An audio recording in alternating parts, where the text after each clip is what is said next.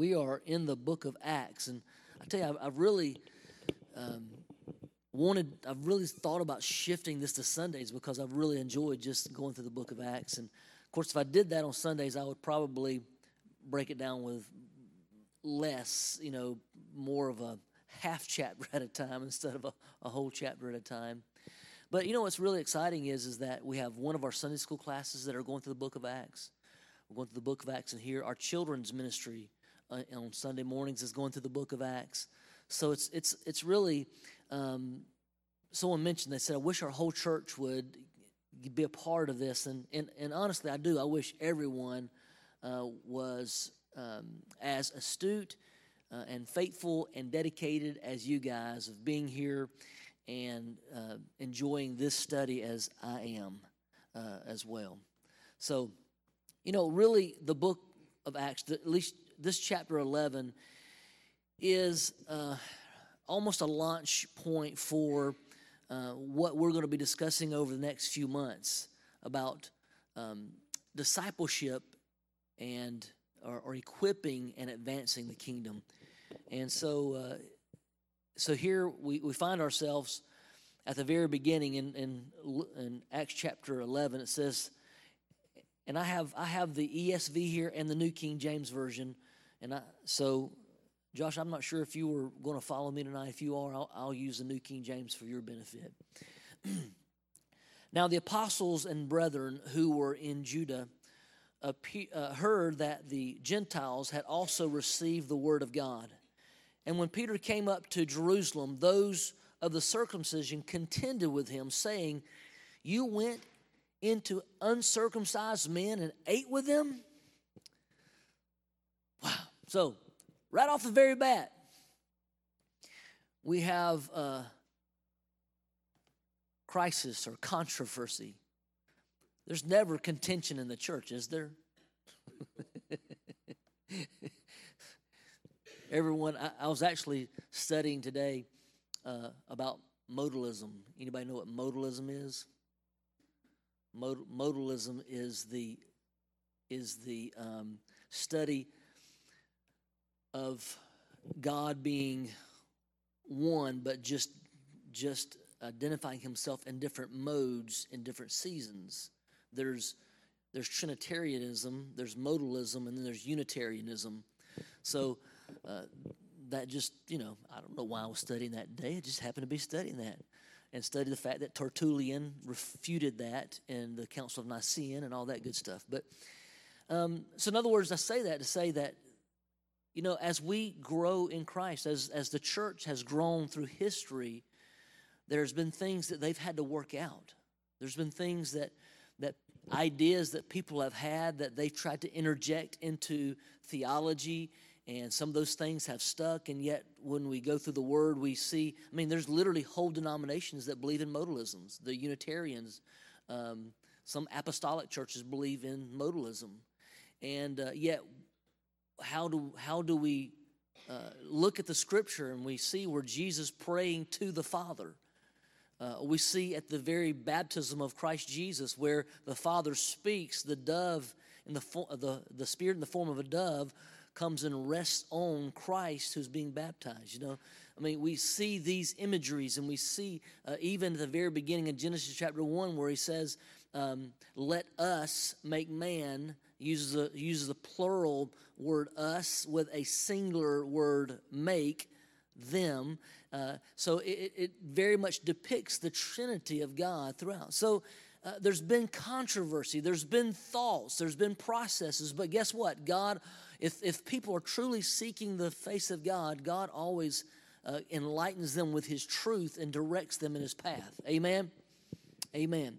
So here is a controversy that is breaking out a little bit, and um, Peter uh, uh, hears these these objections to his association with the Gentiles. Um, when you're when you're let me let me say when you're doing God's work, guess what? There's going to be criticism. If you're doing God's work, there's always some type of criticism that comes. Uh, um, I had one preacher tell me said said if somebody is criticizing you, just hand them the mic and say, Can you do better? And, and, and you know, honestly, uh, as a pastor, it, especially in a Southern Pentecostal church, there's an expectation of a style of preaching that people anticipate and want. And it's not even it's not even biblical, it's just a desired style that people anticipate, right? It almost uh, causes pastors to become um, more entertainers and performance based rather than truth based. I mean, you've heard people, you'll have an, emotional service and, whoa, hallelujah. What did preacher preach? I don't know, but it was good. Like, what? What? Right? I mean, I, mean, how many times that happened? Truth? Or, but I, I don't know. I, I would rather have the truth of God be told and know that it, it might not be the style that I anticipate, but man, was, was my heart torn by the word of God or let it happen, Jesus, right? Now, the apostles and brethren who were in Judah heard the Gentiles had also received the word of God. They, the, the, great, the greatness of the work of among the Gentiles in Caesarea could not be kept silent. Listen, when God's work is happening, everybody's going to find out about it.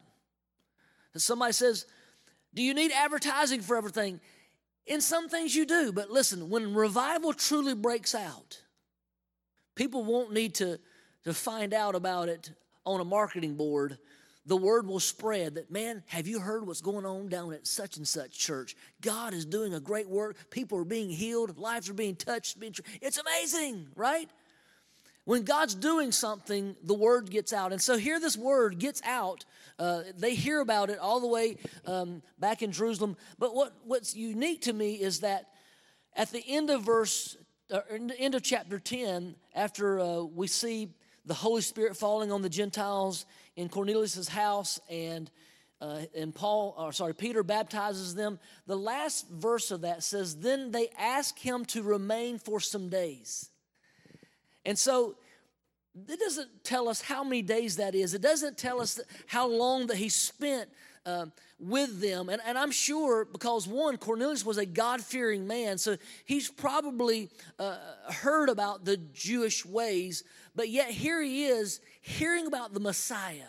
So I'm sure Peter spent some days with them, discipling them, preparing them uh, for the life that they will now live under the unction of the Holy Spirit that now they have received. And, and so this word has gotten back to uh, the brethren and uh, those in Jerusalem, and they're like, whoa, wait a minute. What are you doing, Peter? Uh, how, have, how is it that you are going into the house of these uncircumcised people? What are you thinking? I mean, these are, these are not Jewish people. These are unclean men, and you're going in their house. Not only are you going in their house, but you're eating with them. How horrible. Right? I mean, it's, it's really as if they're giving an indictment to Peter saying, You know better than this. You're, you're, you're one of us.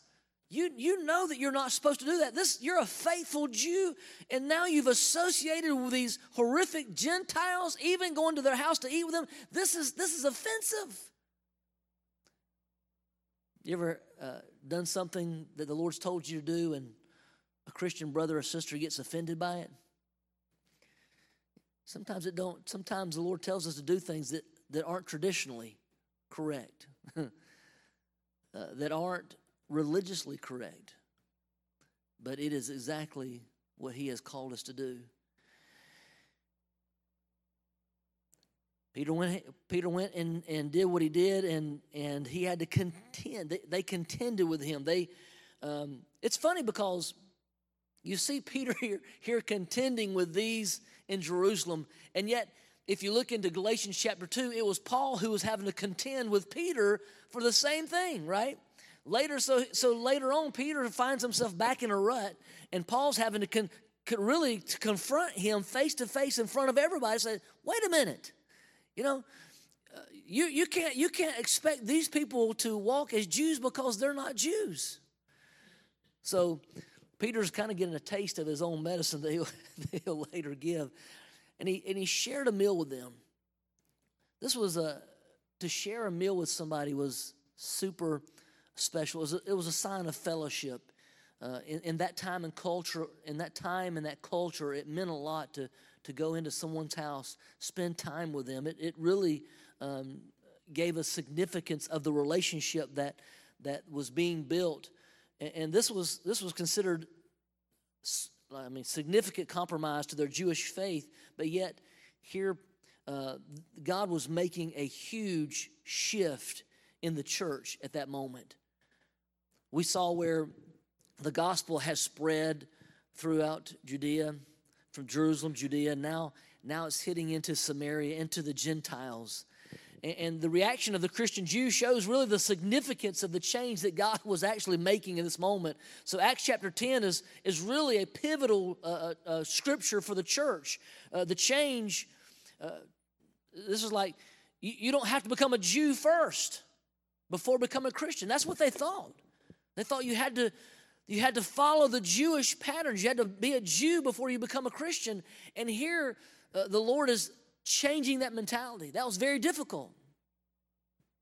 Right? Wouldn't that be difficult? but not only with that, but he was also saying to the to the Jewish followers of Jesus that you're going to have to accept the Gentiles who are not Jewish custom who not follow Jewish customs. They're not going to follow your the same patterns. They're not going to follow the same ceremonies. They're not going to do the same things. These people are going to come to Jesus and love Jesus. They're not going to circumcise. They're not going to do all these things. They're going to be Jesus followers, and you have to accept them. They're not any uh, more. They're not any more inferior than anybody else. They're equal to us. Wow. At first, they were probably more concerned with Peter uh, for what Peter did with than what God was doing with the Gentiles. They're more concerned about the meal that Peter was having than what God was doing with the Gentiles. Like, Peter, I can't believe you. You abandoning your faith, man. we'll go on. Well, let me say this. Peter was very wise in taking six people with him, right? Very wise of taking six people with him to Cornelius's house so that, uh, so that they could witness these things uh, as well. Verse 4 says, But Peter explained it to them. Uh, Peter explained it to them in order that from the beginning, saying, I was in the city of Joppa praying, and in a trance I saw a vision, an object descending like a great sheet, let down from heaven by, by the four corners and it came to me. And when I observed it intently and considered, I saw four footed animals of earth, wild beasts, creeping things, and birds of the air. And I heard a voice saying to me, Rise, Peter, kill and eat. But I said, Not so, Lord, for nothing common, uh, for nothing common or unclean has, uh, has at any time entered my mouth. Verse 9.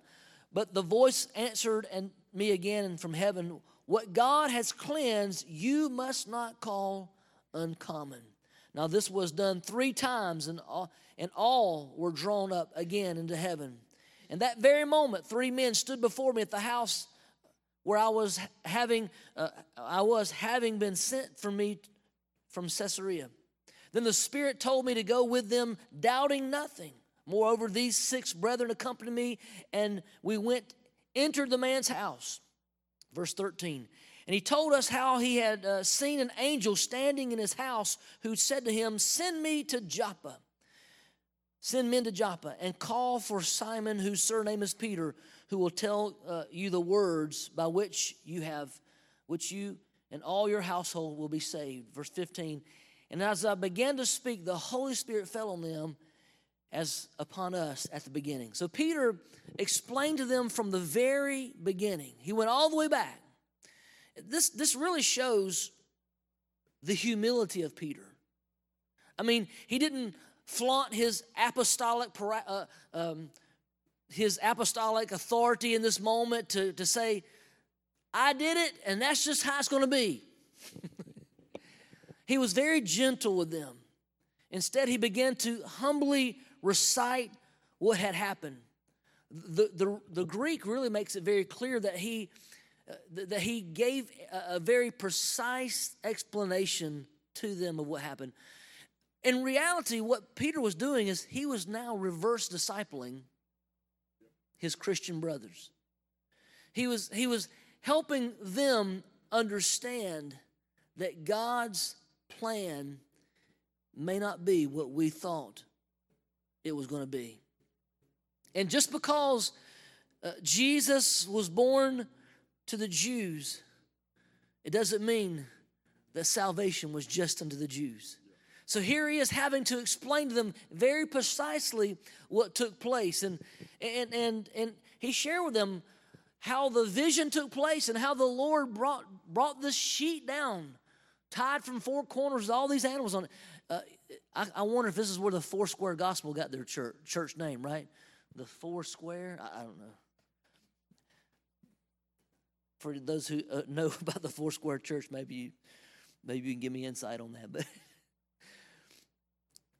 but the sense is, is that that sheet represented the church. Peter probably didn't understand it at first when this was taking place.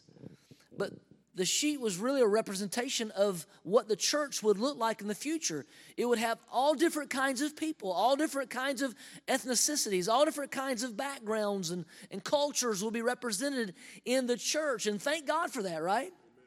I mean, what I, I love to see uh, on Sunday mornings is uh, when I look across the congregation and there's some, some Greeks, right? Sorry, George. He's that barbarian um, uh, Hellenist. Kathy said yes and amen. But but to see folks from the continent of Africa, to see people from Haiti, see people from Venezuela, to see people from all over gathering together. What a blessing it is to see God moving right here at Alcoa Maryville Church of God.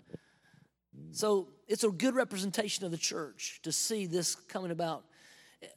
Says, when he entered the house, this may have surprised those who were questioning Peter when he we said, when I entered the house, like, oh, you did what?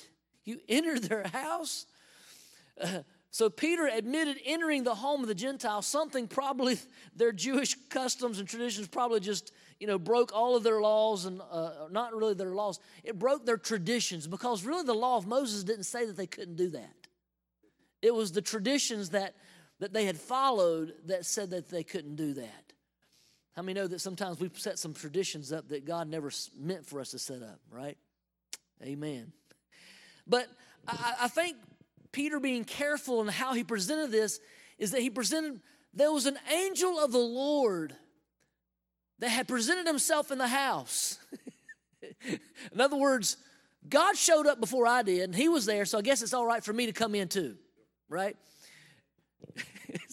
so, he's he's trying to once again he's trying to be very sensitive to uh, their feelings, very sensitive to how they feel how they feel about this, and then and then the Holy Spirit fell upon them. Uh, and, and, and, and this is how he states it just like he did with us. It wasn't in any different manner. It wasn't, he didn't fall on them and they did something different. He fell on them and they began to speak in tongues, and it was powerful. It was just like cloven tongues of fire coming and setting on each one of them. This is the same God who did it for us, did it for them. Come on, right? Man, I, have told this story about going down into Riobamba, uh, Ecuador, and going amongst those those uh, church past, pastors, mind you, church pastors, and it was at a, a, a, little Bible school that that somebody had started, and, and so they asked me and uh, Pastor Dale from Rio East to ask us to come and and teach, and so we were we were talking amongst ourselves, and we started talking to the pastors and and sharing with them about the Holy Spirit. And it was like they'd never heard of such. I was like, wait a minute. You are you are Church of God, right? This is the Church of God, Cleveland, Tennessee. this is like the Church of God, Anderson, Indiana, is you know. But no, and, and so to to be in those services and them experience the power of the Holy Spirit is like God, I pray that everywhere we go, we see the power of the Holy Spirit falling on people all over the world because it's, it's amazing to me because uh, the Baptist church come out about, about, I don't know, eight, nine years ago, and they said this. They said, We believe in the baptism of the Holy Spirit and speaking in tongues in other countries. I'm like, that doesn't make sense. But they said, well, pe- people in other countries experience God different than we experience. And I'm like, that doesn't make sense. I pray that the power of God falls on everybody around the world. We need a, we need a latter day outpouring of the Holy Spirit. This generation is starving to death for a move of God. And I pray for a church that's willing to, to look back at the last generation and say, Your traditions have stifled the power of God. It's time, just as Peter had to go back and tell the church leaders and say, Look, just, just because you have believed this is the only way God can move, guess what? God can move in this way too and upon this people. And it's time for us to grow up and mature and let God be God wherever He wants to be God. Amen? Amen. Amen. It was clear. They, they could not uh, withhold the acceptance that God had moved because when God moves and He does the miraculous and it's God Himself that moves, then nobody can deny it. Amen. Verse 16 says, Then I remembered the word of the Lord. This, this, is, this is once again Peter being very gentle with these guys. I remembered the word of the Lord. I remember what Jesus said. This is what he's saying. John indeed baptized with water, but you shall be baptized with the Holy Spirit. If therefore God gave them the same gift as He gave us when we believed on the Lord Jesus Christ, who was who was I that I could stand, uh, uh could withstand God, or who was I that I could stand in the way of God? Is really how it should be st- uh, stated. Verse 18. When they heard these things, they became silent. You want to silence your criti- criticizers? Let God move. it, it's funny because um, when New Hope Church of God, I guess it's in Sevierville, when they were when they were moving from their old facility, uh, the pastor was telling me he said that he had some some folks that were very traditionalists who said, I can't believe you're moving from this facility and you're doing this and you know and and and, and it was it was difficult for him because you know they, they were growing they were outpacing their their facility and they needed they definitely needed to make a move and they made that move and and in the process of making that move God opened the door for him to reach that woman's son who'd been out of church for years and, and the young man, because of a new atmosphere, because of the traditional things that had happened in that church and the hurt that he had received from that church as a youth, uh, feeling the freedom to go to another church and experience the power of God, went there, got saved, and his mother uh, came back later on and said, Pastor, forgive me for being such a, a, a hard nose in this process. And look, sometimes we just need to say, Lord, not my will, but thine be done right? Lord, I let me not be the one that's in the way of what you have in store for the body of Christ. God, position me in a place that I can uh, be open to whatever you choose to do in the body. Amen? Isn't that the way that we should be if, if we are considered, if we look back at 1 Peter chapter 5, if we would really truly humble ourselves before the mighty hand of God, then in due seasons, he will raise us up in due seasons. He'll put us in the position that we need to be so that we can be the most, uh, um, uh, most useful to His plan. Amen. So here he is. He's sharing with them this, this word. I remembered. So I got to get back in. It's important also to know that these Christians they would see they would see this was all recorded in scriptures. I mean, when he said, I, I remembered and he began to share the word of God, he's really, really talking about Mark chapter 1 and 8. He's talking about what the Lord told them in Mark chapter 1 8. He's, he's also going back and, and, and, and looking at passages of uh, Isaiah 49 and 6 and talking about how that uh, the Lord would be uh, a Lord would be a light to the Gentiles. And so he's helping them see that their traditions and, and, and, their, and their views had, had caused them to only see God in one way. It put God into a box, but yet God is not meant to be put into a box. Amen.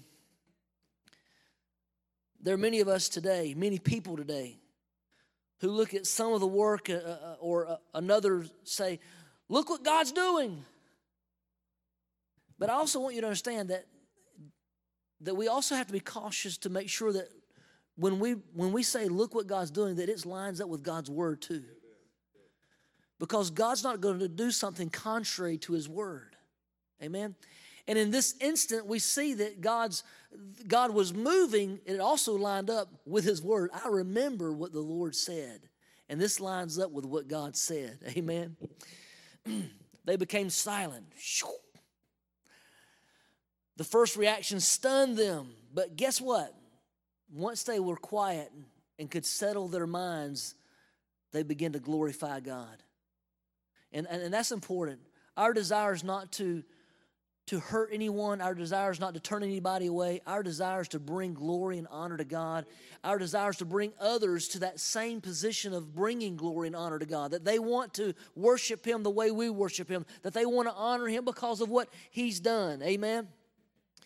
And this this this really demonstrates uh, the heart of demonstrates the heart of the Jewish Christians in Jerusalem. It, it really uh, softened them enough to be guided and corrected by God so that, so that they could worship the Lord, so they could uh, let go of some of their prejudices and, and traditions to, be, uh, uh to allow God's word to work and God to work in them and through them.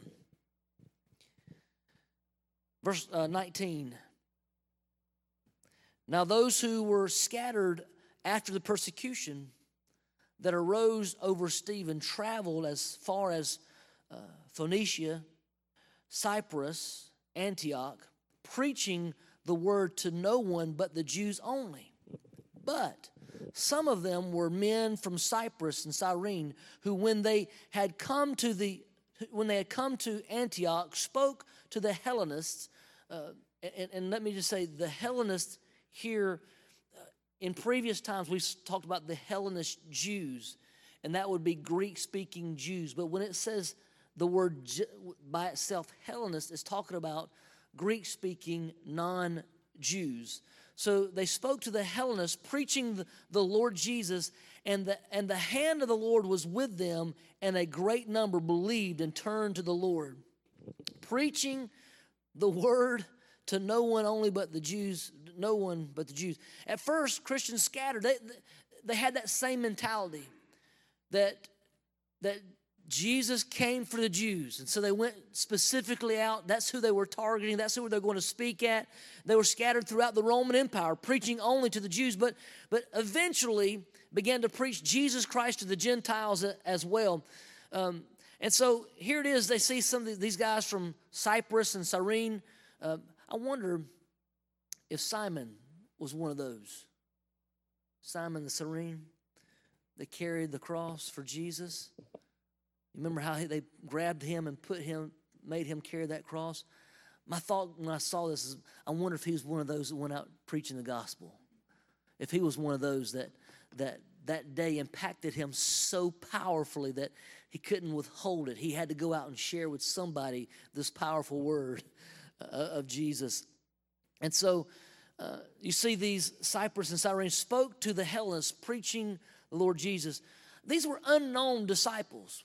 It doesn't give a name, but, but literally these guys were the genuine heroes of the gospel to the Greeks. It wasn't, it wasn't Paul first, it wasn't Peter first, it was these guys, these unknown disciples going out preaching the gospel and, and, and uh, they, if, if, if, reality is, is that's the first time the missions to the Gentiles was ever mentioned in the Word of God, is these unknown, unnamed disciples preaching the Word of God. Um,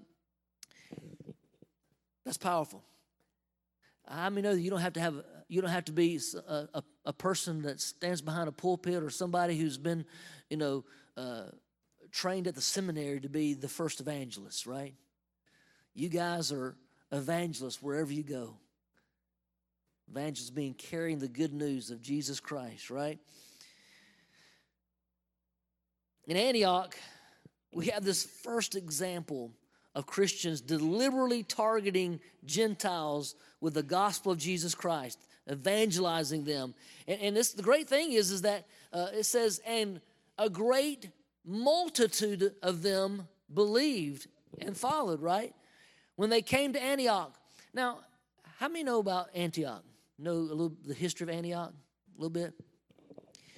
Antioch was um, was really named after I think his name was well it was the Seleucid uh, period. Um, did you did you realize that this particular Antioch was found at 300 BC by Seleucus I? It was right after Alexander the Great had died. Uh, he was one of the inheritors of the kingdom, and and actually it was the Seleucid Empire that continued to grow from 312 BC to 64 BC, and his dad his dad was named Antioch, Antiochus, and so therefore he he actually named 15 different cities after his father as Antioch, and this would be one of them. Uh, and the name of this Antioch would be Antioch um, Antioch of Syria. Uh, another another uh, word for it was Antioch Orontonus, and his and his mother was named um, Losidius. And so, therefore, you have the city of Laodicea was named after his mother. So you can see the impact that he had on all of society. But this particular Antioch was um, grew to be one of the, the largest cities of the known time. Mean, there was three major cities of that time. One was Rome. Um, let's see, Rome. I'm trying to think what the other one was. Alexandria, and then and then Antioch. They said it had grown to to half a million people by this time. Can you imagine that? How big this was. So and and, and not only that, it was kind of like the, Rome was the religious center. Um, Athens was another city. Athens was a, a philosophy center. Alexandria was a thinking city. But yet, this was a city of business, but it was also considered a city of immorality. So you can imagine the, the hardship they had. They, you know, going to the going to Cornelius was easy in the sense that Cornelius was a God-fearing person. But going into Antioch was going into a heathen people who had no idea about the Jewish life, had no idea about Christianity, had nothing but just an immoral life. They were, uh, were just five just five miles from Antioch was uh, the temple of Ar- Arminius, Artemis. So they were worshipers of Diana. They, they had prostitution worship. It was just a horrific place in that area. And yet, here is where they began to preach the gospel of Jesus Christ. How many know that in the darkest places, the light shines the brightest?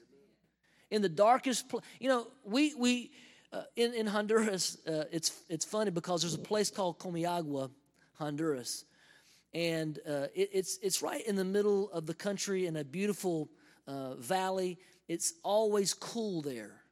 It, I mean, the, the the wind is nice, the breeze is nice, and uh, there's more there's more bilingual schools in that area than any other place per capita of people than any other place in all of Honduras.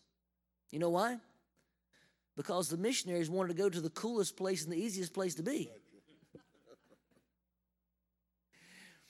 But if you go down to La Mosquitia, the jungle, where it's hot as Hades, and electricity, there's no electricity in most of La Mosquitia, and, and, and the only travels by boat or by, by horse or whatever. Uh, you just there's no way to, to traverse the terrain inside the jungle. Guess what? There's none. there is no uh, bilingual schools. So what am I trying to say? Look, too many times we want to go to the places it's easy, but guess what? God wants us to go to where people are in need. Amen. where people are hurting, where people are broken, where, where people need the, need Jesus Christ. That's where God wants us to go. In our society, in our community, there's places who need Jesus. People talk about, don't go on that side of the tracks, right? But guess what? Where do we need to be? On that side of the tracks. We've got to be where God wants us to be. We've got to touch people where they are. Uh, the, listen, the people aren't going to come here. We got to go there. Amen. Amen. Amen. So here they are. They're in Antioch. And the hand of the Lord was with them. Let me tell you something. A ministry cannot turn people to the Lord unless the hand of the Lord is with them, right? You can't turn people to a personality without the hand of the Lord. You can't turn people to a social club without the hand of the Lord. You can't turn people uh, to a church or an institution without the hand of the Lord. But you can but you cannot turn people to the Lord without the hand of the Lord. You need the hand of the Lord to turn people to Himself, right? He wants to be with us, He wants to go with us and be a part of us. The phrase, they believed and turned to the Lord, it's a good description of what, of what the work of both faith and repentance. How many know that true repentance or true faith will lead to repentance? Amen. Right? It's not enough to come and lay your burdens before the Lord because, I mean, if you look at Luke chapter 13, 3, it says, without repentance, right, there is no remission for sins. We have to have repentance. And so here these guys are. Not only are they believing, not only is it, man, that sounds pretty cool, that's a good idea, but they're having a heart change. These are Hellenistic folks who are living in immorality, who are hearing the gospel for the first time, and are not only believing, but being transformed by God to a way of repentance. Now, repentance is not just come and tell God your problems, repentance is turning away from the things that you used to do. Is, is literally renouncing those things, saying, I will not walk in that any longer. I turn to God. I believe in Him. I'm going to walk with Him. I'm going to, I'm going to trust Him. He's my God, right? That's what's taking place right here. Verse 22 Then the news of these things came uh, to the ears of the church in Jerusalem. Once again, guess what? Somebody's going to go tell somebody. I'm going to tell on you. Nan, henny, boo boo. And they sent out Barnabas to go as far as Antioch. Like, uh, we don't know these guys. They're out there sharing the gospel. We don't know what they're teaching. We better send somebody that knows what they're doing, right?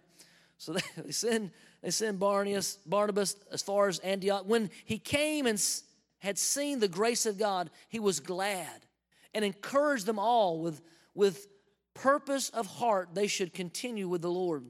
For he was a I love this, I love how they describe Barnabas. For he was a good man, full of the Holy Spirit and of faith and a great many people were added to the Lord. They sent Barnabas. It, it really doesn't surprise me uh, that they sent Barnabas. I mean, when you think of Barnabas, how many know that Barnabas was his nickname, right? His real name was Joseph. And, and we, we, we see Joseph at another time. Um, we, see, we see him at another time, and I, in just a second I'll, I'll share that. But Barnabas means son of consolation. He was someone who was an encourager. He was someone who was always there lifting up somebody. So, get, so evidently, evidently, his daddy was an encourager and he's an encourager, right? But Barnabas was was a great help from the very beginning of the church. I mean, when you consider that when when the in, in the early church they were already selling their goods. You remember ananias and sapphira who came and they sold their goods and they only gave a portion of it and they dropped down dead right because they were lying uh, to the holy spirit? Well but just before that it was barnabas who had sold a, a massive amount of property and given that to the church. So here's a guy who's who's a giver. He's already uh, uh, activated and invested in the church. So so um, he sells his property and lays the proceeds at the apostles' feet there in Acts chapter 4 36. He was the first to recognize what God was doing in the life of, of Saul or the apostle Paul and encouraged the apostles to receive him there in Acts chapter 9. Right here, as we see, he was sent to Antioch to see what God was doing among the Gentile believers. Uh, and he encouraged them. And later, it was him who who uh, who helped John Mark come along. And instead of being pushed away, he said, "Nah, bring him along." So Barnabas was a was a discipler. He was a mentor. He was one who poured into people. He was one who. in- Later, you'll see uh, at the very end of this chapter where it was Barnabas and Paul were sent, right? And later, it's Paul and Barnabas. The shift. It's because Barnabas doesn't need his name first. Barnabas is not looking to be first. Barnabas is one who's willing to promote others. He's willing to encourage others. He's willing to see others push to the limelight because he just enjoys loving on people. He just enjoys encouraging somebody else. Go get him, dude. You're the man. Yes, yes. Right? Love it. All right, so news gets back to Jerusalem, and I suppose it as as you said, always it always gets that way. It always goes back there. So they send uh, Barnabas. Uh, says uh, had seen the grace of God and he was glad. I'm trying to go through this pretty quickly because my time's running out and I want to finish up. What's beautiful is, is there's something in the work and the atmosphere among the followers of Jesus in Antioch. And, and, and, and Barnabas sees that. He gets there, and it didn't take an apostle Peter. It didn't take, you know, these other guys to come in. He sees this work and he's encouraged by it. He was he was glad. He was like, "Man, this is amazing. This this is encouraging to see that it doesn't take somebody from uh, Cleveland, Tennessee to come over to spread the gospel." Right? That the spirit of God moving in the people is powerful and he's using and equipping them for service. So he goes out and and, he ta- and he's, he's glad to see how, he, how, how the God is moving amongst them. And it says, and he encouraged them all that with purpose of heart. In other words, I, I, what, it, what he's really saying is he encouraged them and he, and he gave them purpose to keep on going. This is your purpose. Let this, let this be your drive. Let this be the thing that, that, that motivates you every day. And the Lord's with you, right? The grace of God is with you. Uh, continue with the Lord. Continue doing what God is doing. Continue. Uh, this is the other thing is, is that I, mentioned Henry T. Black, Blackaby this past Sunday, but this is another thing that Barnabas does. He sees what God is doing. He doesn't go and say, uh, y'all not doing that right. This is not the way this is not the way they taught us how to do it at seminary. You're supposed to do it this way. Or is that cemetery? I mean, anyway. He saw what they were doing. He saw what God was doing and he joined it and he encouraged it. Man, if we could just get a this is really uh, in Ephesians 4, which I don't want to delve into that too much because that might be what I'm preaching Sunday. But this is really an Ephesians 4 moment of God's giftings working in the body. And and the and the he gave some to be apostles, prophets, pastors, teachers, evangelists for the equipping of the saints. The, the saints are, are being equipped, and the work of God is going forward, and it's being multiplied because it's not just 12 now, it's, it's hundreds, it's thousands going out, spreading the gospel, being the voice of God to a generation that's never heard the word. Come on, right? Man, let it happen. Verse 25 Then Barnabas departed from for Tarsus to seek Paul, and when he had found him, he brought him to Antioch. So it was that so, so it was that for a whole year they assembled with the church and taught a great many people, and the disciples were first called Christians in Antioch. I thought this was pretty significant that Barnabas seeing the work of God, there's two, two things, two dynamics in my mind that goes on right here. First of all, he sees the work of God and how amazing it is because it says that there were multitudes added to the church. They were believing and, and, and they were believing and following the Lord. And, and so this is a, an amazing work, and he's willing to leave it, right? To go find Saul, Paul, and bring him back. Now, one is is that evidently he trusted what these guys were doing. He trusted that they were continuing to bring the fire of God into this place. They, they were continuing to spread the gospel. But the other side is, is he recognized the necessity of discipling all these new believers. And he knew, I can't do this by myself. And so the Bible says he went to departed for Tarsus to seek Paul. You know, Barnabas remembered uh, that that this this guy who'd been persecuting people, man, he was on fire the last time I saw him, and, he had to go. They sent him out to Tarsus to spend a little while. Now, this is probably uh, some would say up to 12 years since the last time we've actually seen Paul. Some would say 12 years, some would say seven. If you go back to Galatians chapter 1 and Galatians chapter 2, you can see him talking about how he spent three years here and, then how he spent some time over there. And he says, he says it had been 14 years in chapter 2, verse 1. He said it had been 14 years since he had returned to Jerusalem. All right. So so here's this time frame. Where's where's Paul been, right? What's what's he been up to? Now, he's not been silent, he's not been quiet because he says that in Galatians chapter 2. But Barnabas recognizes he had need of Saul. Uh, the word to seek Saul was not that he went to, you know, 2550 Old Whites Mill Road um, with the address and said, Hey, man, I've been looking for you. Come on. Yeah, hey, Paul. Different Paul lives there he he the, the word literally means that he hunted him down. It doesn't know, it doesn't, you know, I wonder how long it took to find Paul uh, amongst the, the crowd of people that was in Tarsus. And, and literally, and, and I'm not sure that he was uh, laying low somewhere. He was out because the way he talked, the way he talked about in, in Galatians, that he was in various places preaching the gospel and teaching. He was sharing with some of the prominent people in silent because he didn't want to. Uh, he didn't want to uh, hurt their stature in society, right? But to everybody else, he was just preaching the gospel. So, so Barnabas went out searching for Saul. So it took, I don't, there's no telling, it doesn't say a give us amount of time, but it was not just an easy search, it was a laborious search to look for uh, Saul to come back, to bring him back with him. And he found him. He, he recognized that Saul is a valuable asset to the kingdom of God. Where everybody else was afraid of him, everybody else had thrown him to the wind.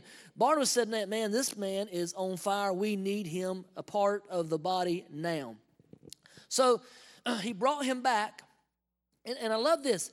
So it was that for a whole year, they assembled with the church and taught a great many people. You know, I, I, I, I love to see the church discipled. I'm walking lightly here, okay? um, but sometimes I wonder does the church want to be discipled? Because, look, to me, these are discipleship moments right here. And where's the rest of this side? Right? Do people really want to be discipled? I mean, we're, we're looking at starting uh, three classes in February, dis- discipleship oriented classes to equip people with one, how to hear the voice of God, one, how to use the gifts of God, right? We want to equip people to be prepared to use their giftings in the body of Christ. You know, but just to be real with you, as a pastor, having tried to do classes here in, in the past and seeing how very were attended, it's discouraging. Now, I'm talking to the cream of the crop here because you guys are the ones that attends classes, right? But I want to see our church move beyond just a worship center to a discipleship center. Because if people are truly being discipled, they will be worshipers, but they will also they'll also be activated to advance the kingdom of God. And and and how many people? I'm, I gotta be careful here. I better get back to this word. I'm gonna, woo, Lord Jesus. How many people sit on pews who have a belief in God but never repented from their ways, that are continuing their same way they've always lived.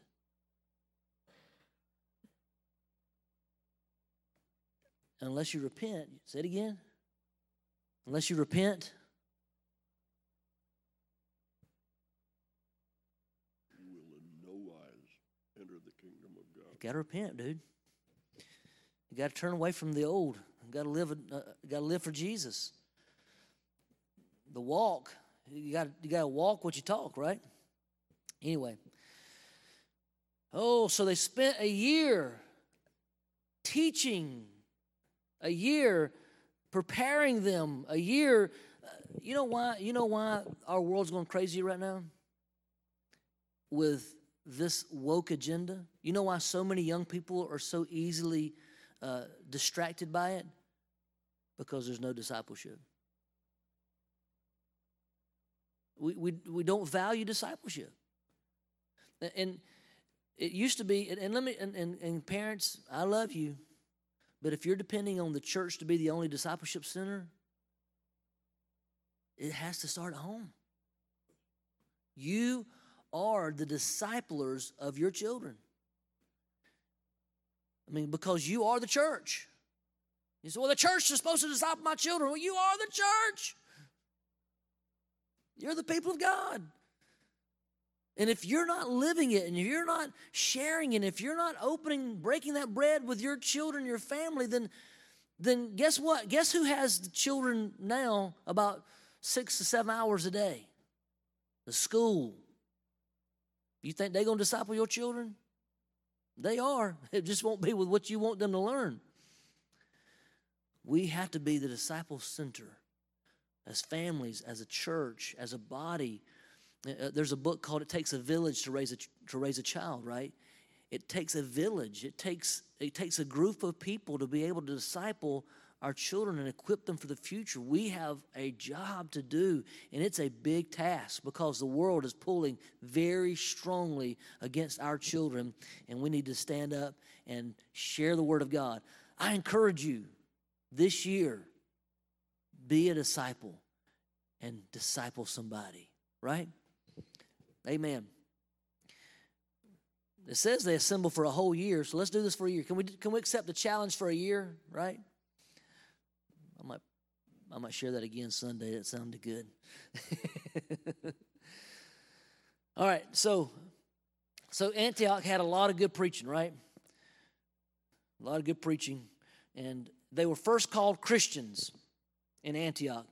I mean, look, if you look out through the, the book of Acts, Acts chapter 1, 15, they were called disciples. Acts chapter 5, uh, 14, believers. Acts chapter 5, 32, witnesses. Acts chapter 6, 3, brothers. Acts chapter 9, uh, 13, saints. Acts chapter 9, 2, followers of the way. Um, but right here, this is more of a, a term, a different term. Those were just like talking to each other. Hey, brother. But right here, they this they they were given an identification mark. It, it- might not have been appropriate because, matter of fact, some believe that it was more derogatory uh, than positive, but they wore it as a badge. How many know that uh, wearing the badge of a Christian today is not uh, in, in a secular world that doesn't like us is not necessarily something honoring anymore, right? and, and not popular. And, and so these guys, even though they were called, you know, Christians in a derogatory sense, they wore it as a badge. Hey, I like that name. Because the word I, I-A-N at the end of a word uh, in Latin terms decipher, decided if they were a part of something. Like uh, the soldiers of, of Caesar were called um, Caesarians, right? Caesarians. Is that like a Caesarian? No, I'm just, um, just kidding. Anyway, um, so they were soldiers of Caesar. So guess what we are? We're soldiers of Christ. So we're Christians. We're, we're the ones of the Messiah. We're the ones of, of Jesus. We're the people. We're Jesus people. As a, as a, uh, what was that group called? We're Jesus freaks. we're just Jesus freaks. That's good. First call Christians. Today, Christians must be willing to take at least the idea of the title, Jesus People, and walk worthy of that title. Right? Walk worthy of the title. Don't just, don't just put a Christian fish on your business and say, we're a Christian business. No, live by it. If you're to put Christian uh, by your business, you better honor Jesus Christ, right? If you're to put a sticker on your car says you're a Christian, you better drive right right? That's why I don't have one on my car. Come on. you know, the thing is, is that they didn't identify themselves. I mean, too many times we identify ourselves, well, we're Church of God. They didn't say we're Roman Catholic or we're Protestant or we're charismatic or we're Baptist or Church of God. We are first called Christian. Because if we're not Christian, none of that other stuff matters. Right? We got to be Christians.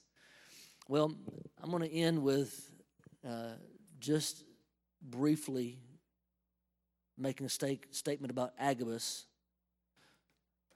Y'all know who Agabus is? It goes on and talks about a prophet showed up named Agabus uh, prophesying. It says, by the Spirit, that there's going to be a famine. And of course, it it defines that there was a famine during the time of uh, Claudius Caesar and shares that. I think it goes on. Yeah, there it says there. And um, so the people took it serious. And to me, this identified, this, this was beautiful. To me, it identified the unification of the church of, of Antioch, how they came together, and by the ability that they had, as each one had ability, it said, it said all of them gave according to their ability, everyone. In other words, that whether it be the ability of what was in their uh, bank account or pocket or the ability of their faith, they gave. And uh, so th- the other thing that I noticed that this also showed how the giftings were operating at, at this early stage of the church. Remember I talked about Ephesians? He gave some to be apostles, prophets, evangelists, pastors, teachers. So here is uh, the first mention of a prophet showing up in the New Testament church, actually sharing uh, a word with them, them believing this word because they evidently they identified with the Spirit of the Lord that had given him the message and received that word. And then it showed the operation of the church, how the church comes together to help those in need.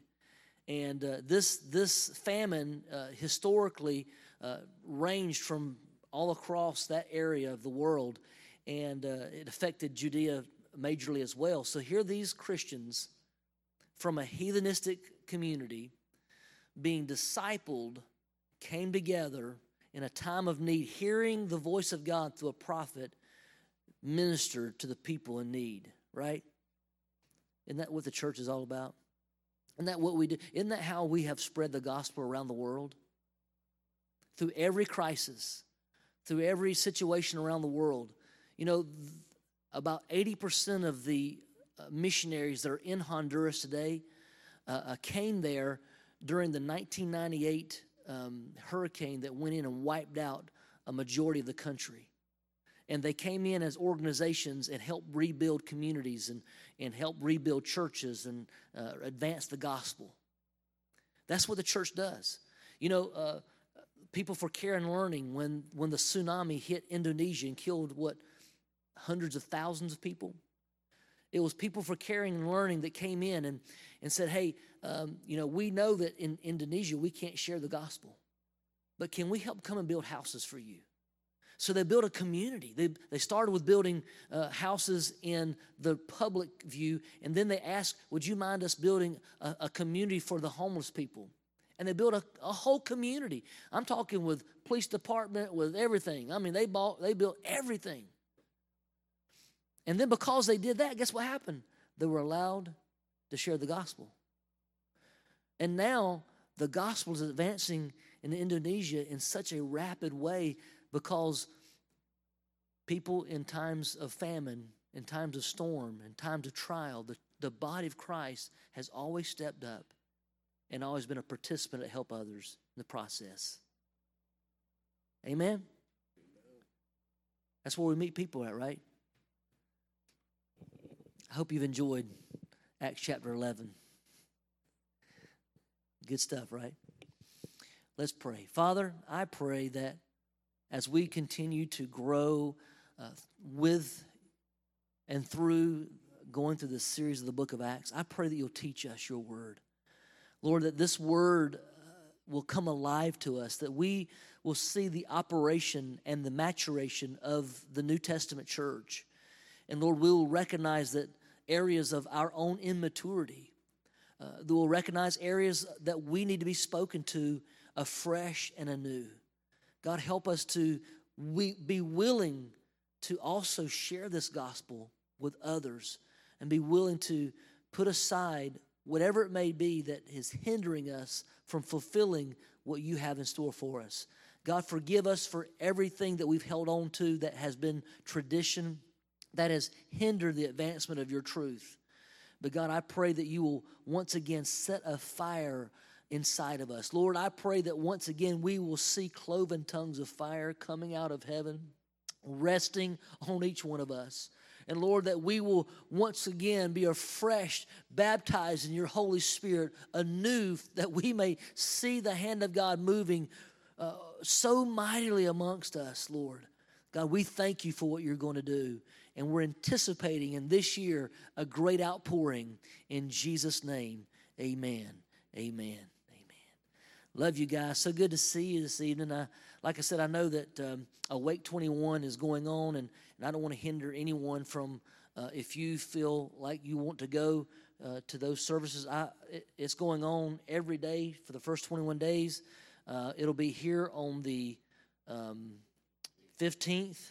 Uh, I will personally be speaking at Rio South on the 12th, but um, so encourage you to go to as many as you can. I understand work schedules and and uh, and all that good stuff.